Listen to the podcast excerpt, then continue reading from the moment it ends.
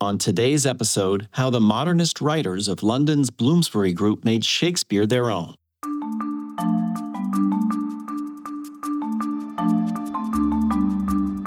From the Folger Shakespeare Library, this is Shakespeare Unlimited. I'm Michael Whitmore, the Folger director. Marjorie Garber is the William R. Kenan Jr. Professor of English and Visual and Environmental Studies at Harvard University. Although she's well known as a Renaissance scholar, Garber's interests have varied widely, from sexuality studies and representations of gender to dogs and real estate.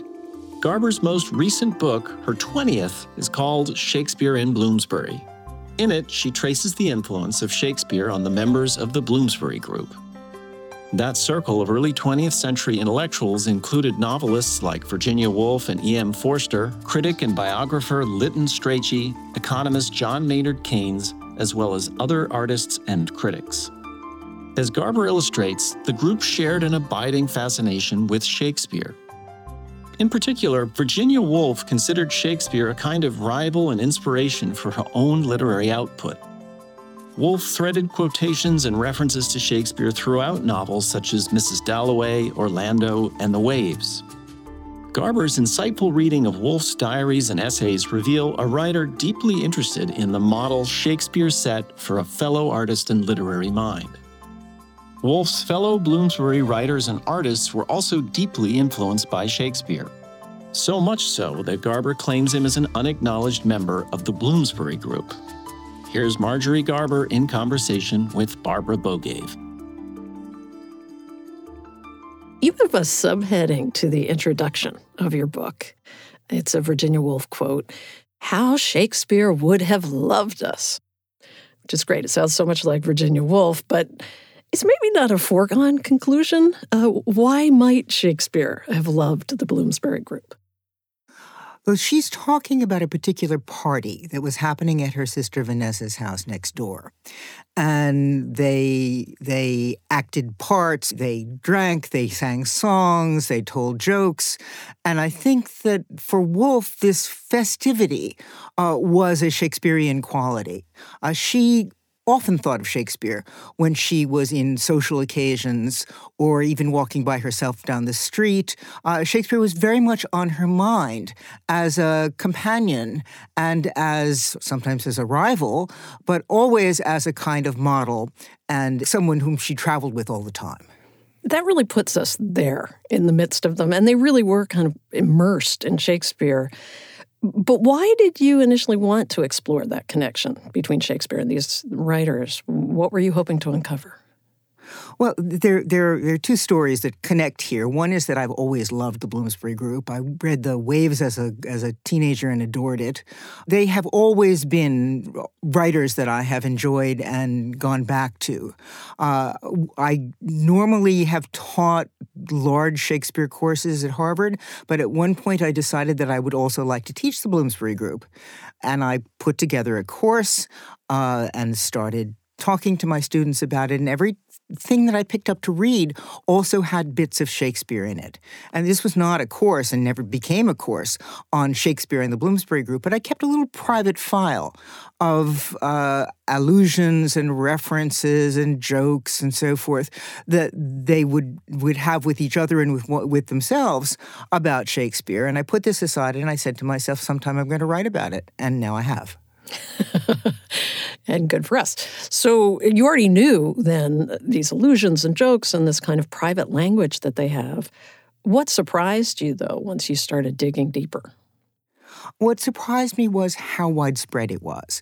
That it wasn't, they're all writers, even if it's Keynes or if it's Roger Fry or if it's Leonard Woolf, who are economists or editors or art historians and art critics. Uh, they're all writers and they're interested in style.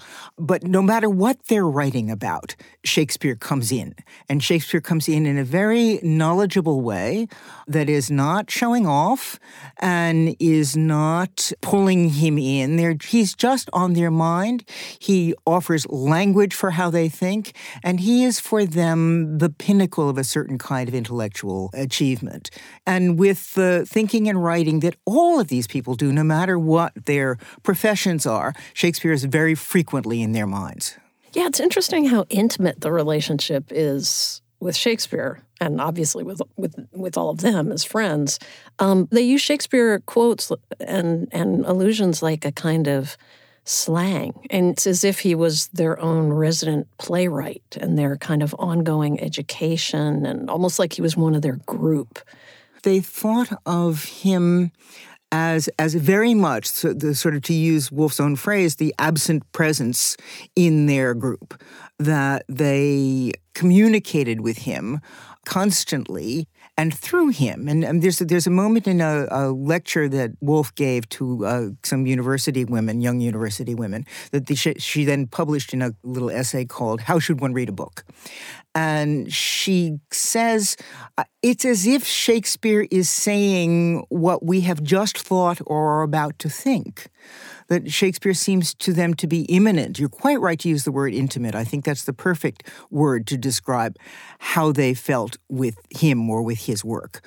Uh, and they do use quotations from his work, allusions to his work, allusions to characters and moments as ways of communicating with one another as a kind of secret handshake sometimes, but sometimes just as the clearest way to express either an emotion or an idea. It's true. It's it's fun to read about how they'd uh, you know just pick up a Shakespeare play after dinner and finish it before bedtime, the way I'd binge Sopranos or something. Yeah, I think so. Uh, remember that this is a time, you know this perfectly well, uh, way before television or radio or the gramophone, so that in the all of the Bloomsbury group who are in uh, university, those who went to university in the, the first decade of the 20th century, and uh, people like Woolf who were educated at home and through her father's library, their evening entertainment was often uh, reading plays aloud or having having plays read aloud to them so that they grew up with Shakespeare uh, as a pleasure. Of course, it's not a school subject. Uh, Shakespeare isn't taught in universities till after this. It's a recreational passion for them, and it remains a recreational passion for their whole lives. You know, as I, as I was reading uh, your book, I was thinking about a show we did during COVID um, lockdown about why and if and when people turn to Shakespeare, for instance, for, for comfort or solace. Um, so, do you have a sense of that in, in, say, Virginia Woolf's case? Did she read him more when she was depressed or in later years during the war? Or, or just was Shakespeare was a constant? He, he was a constant. She reads him with great exhilaration when she's writing. She says, when, I, when I've just finished writing, I pick up Shakespeare. When my mind is red and hot, I pick up Shakespeare uh, and I read Shakespeare. Uh, and I am always amazed that his mind is working faster. I have to race to keep up with him. So it, she reads Shakespeare when she's exhilarated. She turns to Shakespeare when she's feeling uh, low. Certainly, when toward the end of her life, when it looked clear that there was going to be war, she and Leonard start talking about Shakespeare with one another and remembering the the fool in King Lear saying, I'll go to bed at noon. And they decide, no, it's not yet. So we'll read Shakespeare and we'll keep on living. um, so you said she particularly read them read Shakespeare when she was writing, and she marvels. Uh, you write at Shakespeare's skill as as a as a as a writer and a wordsmith and a, a, word coiner, and she writes about the speed, particularly of his poetry and of his writing, how it so outpaces her own, and asks why then should anyone else attempt to write. So, was he daunting to her, source of inspiration, or both? And what did she mean by speed, velocity? Well, she, this this is in her diary, and she frequently communes with Shakespeare in her diary. And when she says, "Why should anyone then?" That's not despairing. That's a that's praise of him, and that's actually egging herself on. Uh, she likes to try to keep up with him in one way or another. She's always finding he's way ahead of her and she finds that exhilarating rather than anything else. Uh, she will turn to Shakespeare in the evenings, in the mornings. it's her favorite thing to do in the backyard to sit under the apple tree uh, in the country and read Shakespeare. People come and visit her and they chat about Shakespeare. It's just embedded in her life. okay, let's talk about Virginia Woolf's writing. Where do you most see Shakespeare's influence? Uh, and obviously, it comes out in so many ways, and we'll talk about them. But I'm thinking particularly of the rhythm of her prose, uh, especially considering she was pioneering this new form of uh, inner dialogue, inner monologue. How, how did how was she looking back to Shakespeare while doing that? Well, the, not not only she but all her friends saw Shakespeare as you said, as a wordsmith, as a coiner of words, as a figure who understood rhythm among all, all things. When she came to write The Waves quite late in her career, in the 30s, she calls it a play poem and she wants to collapse and she knows how to collapse the distinction between poetry and prose. And so one of the things that she and again Strachey and Dadie Rylands, who is a friend of theirs who, who directs plays, uh, are interested in is uh, Shakespeare's prose and the, his marvelous management of prose in characters like Falstaff or Edmund or Hamlet. And she's partly influenced by his prose, though her very earliest affection for Shakespeare, which develops in her, her very early relationship with her brother Thoby, is for lines from Cymbeline Hang there like fruit, my soul, till the tree die.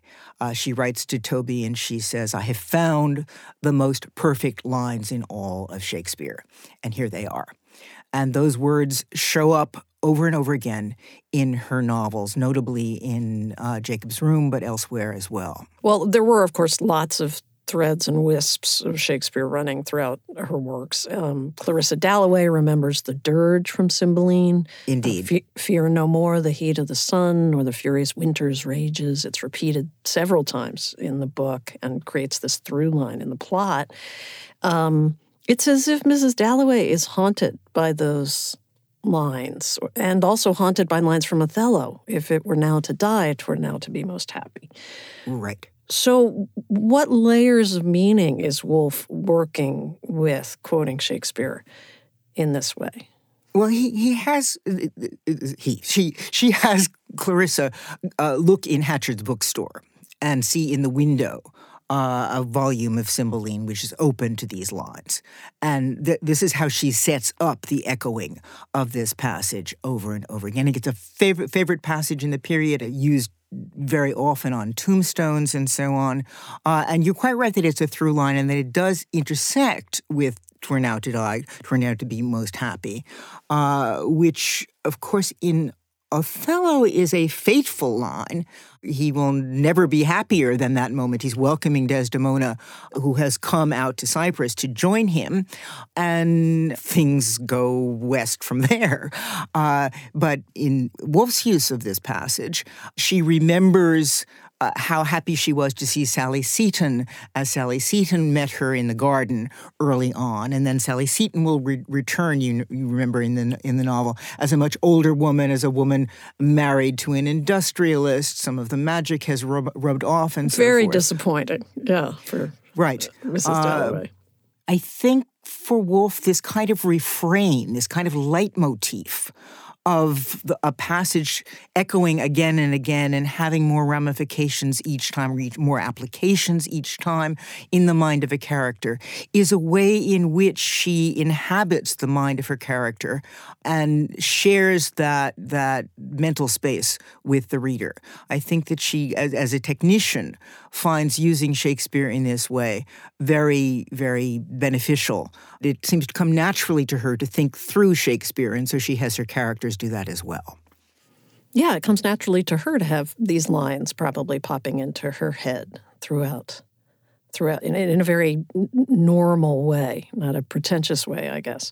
Um, you know, when I first read Mrs. Dalloway and I and I and the Shakespeare is popping up, and I, I was thinking, oh, this is a, a, a way of quickly characterizing Clarissa as a woman of a very specific class and education. She's well educated enough to appreciate Shakespeare and and and appreciate these few beautiful lines and kind of integrate them into her life uh, as she glimpses in that bookshop window. But but it's also very light. It's it's a shallow way of being. I judged her as a young reader.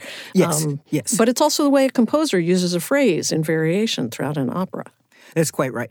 And and and Woolf herself, of course, uh, makes the intersection of uh, Clarissa and Septimus, the man who will kill himself, a, a, meeting of Shakespeare's because he too has studied Shakespeare. He and these were the happiest moments in his much less privileged life when he went to an evening class and heard Miss Pole in her green dress reading Shakespeare and talking about Shakespeare. So that Woolf does not assign her Shakespeare to any particular class or to any particular character, really. Rather, Shakespeare is that which brings them together in the mind of the reader and in the mind of the author, and also to a certain extent in the mind of the characters. Right, it's this common currency. Um, and in, in the waves, it's perfect because Shakespeare's just kind of central to friendship. Right. And so so we have friendship among the Bloomsbury group friendship in Shakespeare's plays. Uh, the waves tropes a little bit off Sonnet 60, the like as the waves make to the pebbled shore, and that resonates throughout the various movements of the waves, but they often like to talk about Shakespeare with one another. Bernard and Neville, in particular, like to talk about Hamlet. It's something that brings them together. Bernard likes the jingles in some of Shakespeare's songs and in some of the lines of The Fool and King Lear. And he will, in, in his older years, walk down the street tapping his, his cane to that kind of tune. But there, there also is, of course, the tragic figure embedded in the waves, the figure of Percival, the the heroic figure who doesn't speak but about whom they they think constantly, and Percival dies young, just as Virginia Woolf's brother Thoby dies young, and is a unifying factor for the Bloomsbury group in the same way that, that Percival is a unifying factor for the people in the waves. And it was Thoby who first inspired a love of Shakespeare in Virginia Woolf, and he was her first instructor and her first tutor. And she wrote to him and she said, You're so lucky to have all these friends that you can talk with about Shakespeare. I have only you. And so I'm going to ask you some questions. Uh, and she, in, in her very, very late memoir, talks about how he seemed to have consumed Shakespeare whole without trying. And that she learned this love for Shakespeare in part through a, her love for him, and B, his love for Shakespeare. Uh, and she carries that on throughout her life, and this shows up in very many of these muted moments in the novels. When she's thinking about loss, she's also thinking about Shakespeare. Well, in a very different context, in a room of one's own, Woolf uh, discusses women in Shakespeare's time and how constrained their lives were, and how unlikely or or just impossible it would have been for a woman to write his plays. And then she has uh, this thought experiment where she imagines a, a sister for William Shakespeare, Judith Shakespeare. Remind us of that. Well, it's so interesting because Judith Shakespeare has seized the imagination of many critics in the 20th century and the 21st century. She doesn't occupy a lot of space in a room of one's own, but she occupies a lot of mental space. Woolf is trying to distinguish between the situation of a woman writer in Shakespeare's time and a woman writer in her own time. And she remembers that a woman at that time trying to make her way in, so to speak, a man's world would have been under physical pressure of various kinds, would have been perhaps beaten, perhaps certainly ignored, would not have had an easy way uh, to to realize her genius, to bring her genius into being. So it's a kind of a, a, as you say, a thought experiment. But then Woolf will go on in later on in Room One's Own uh, to talk about the androgynous mind, which is a phrase that she actually picks up from Coleridge, to think about the androgynous mind of a Shakespeare. Uh, and again, the play to which she returns, as so many of them return for this cause, is Antony and Cleopatra, uh, where the two characters uh, begin to meld into one another, to be taken for one another. Uh, and she takes this as a kind of example of the function of a of the truly androgynous mind. So she's she's thinking not only about the the the dire prospects that a Judith Shakespeare would have encountered in, in Shakespeare's own time, but also about how the women writer, that is in her time, and in our time too, uh, can realize herself and cannot be limited in any way by gender stereotypes or by expectations or by any limitations of education. And that's what she means by androgynous mind? What she means is a mind, yes, that can can imagine in many directions, that is not limited by the mindset of what a woman ought to think, what a man ought to think. Uh, of course, this is something that she's going to, to bring to fruition, or will have just brought to fruition in the previous year in the publication of Orlando.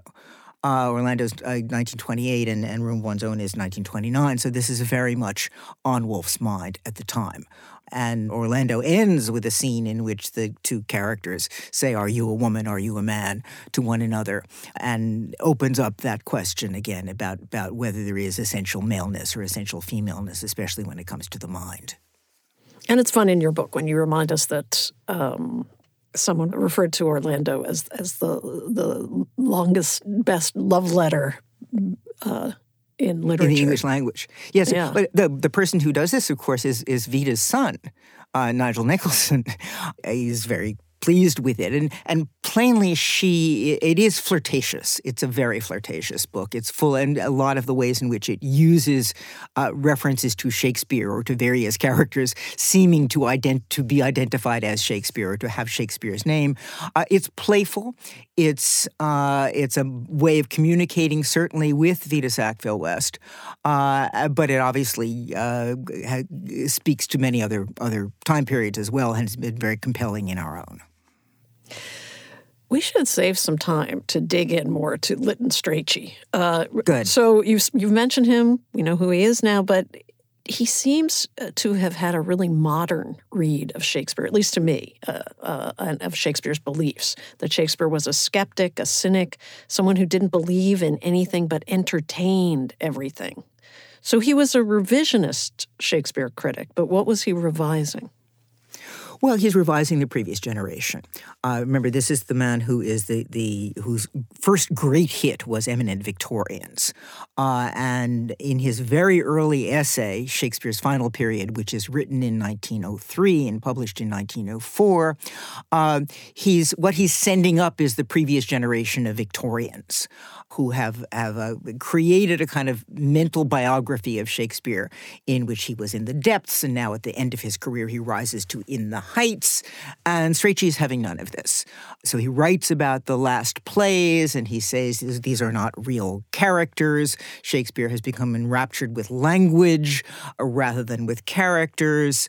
Right, and he hates this idea that Prospero is a portrait of the artist Shakespeare as an old man.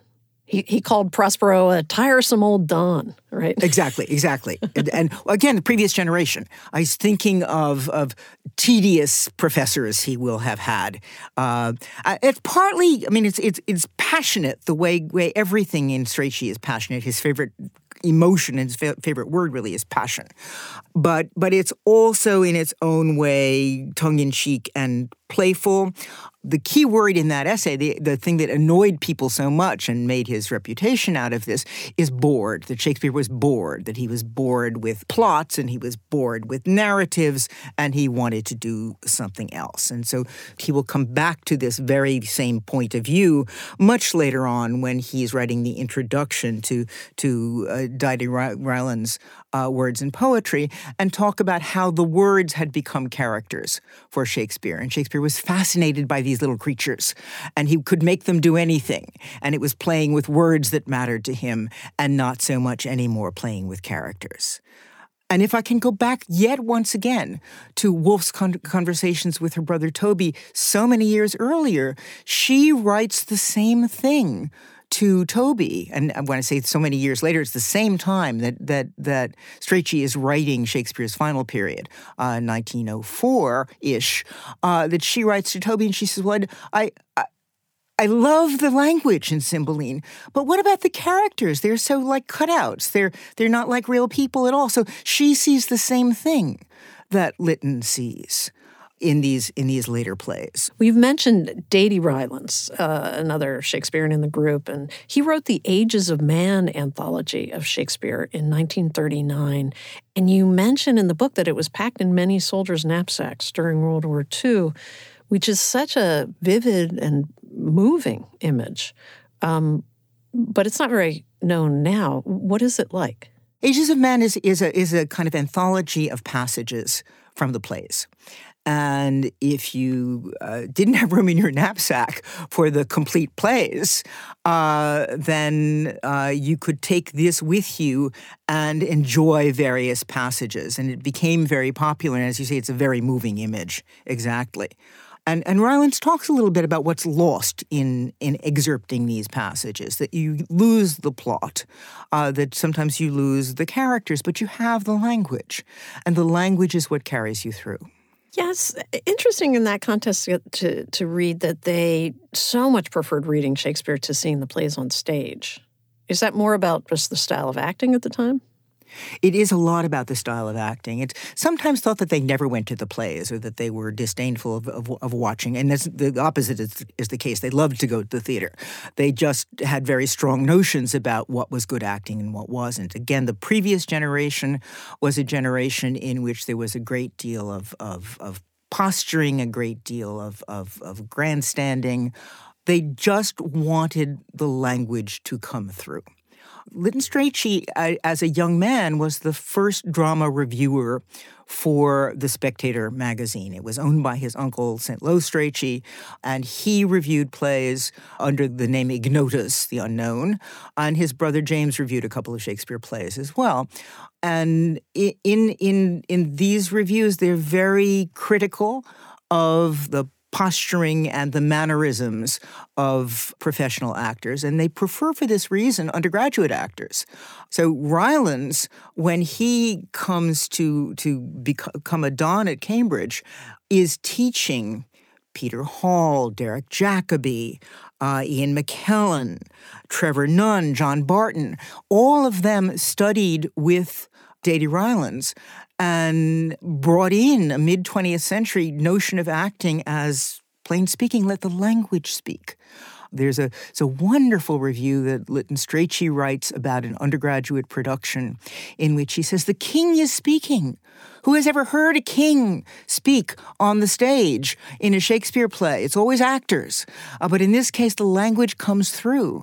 And they, for this reason in part, are critical of productions that overcomplicate and that impose a vision upon the plays rather than le- letting the language speak for themselves, for itself. We've been talking so much about what Shakespeare meant to the Bloomsbury group and their writing, but doing this research, what revelations about Shakespeare come out of the writings of the group for you? New new insights into the plays. Well, it, every time I read any one of the plays, I learn something that I didn't know before, or see something that I haven't seen or heard before. What partly interested me were the particular plays that they tended to choose, to prefer, to return to.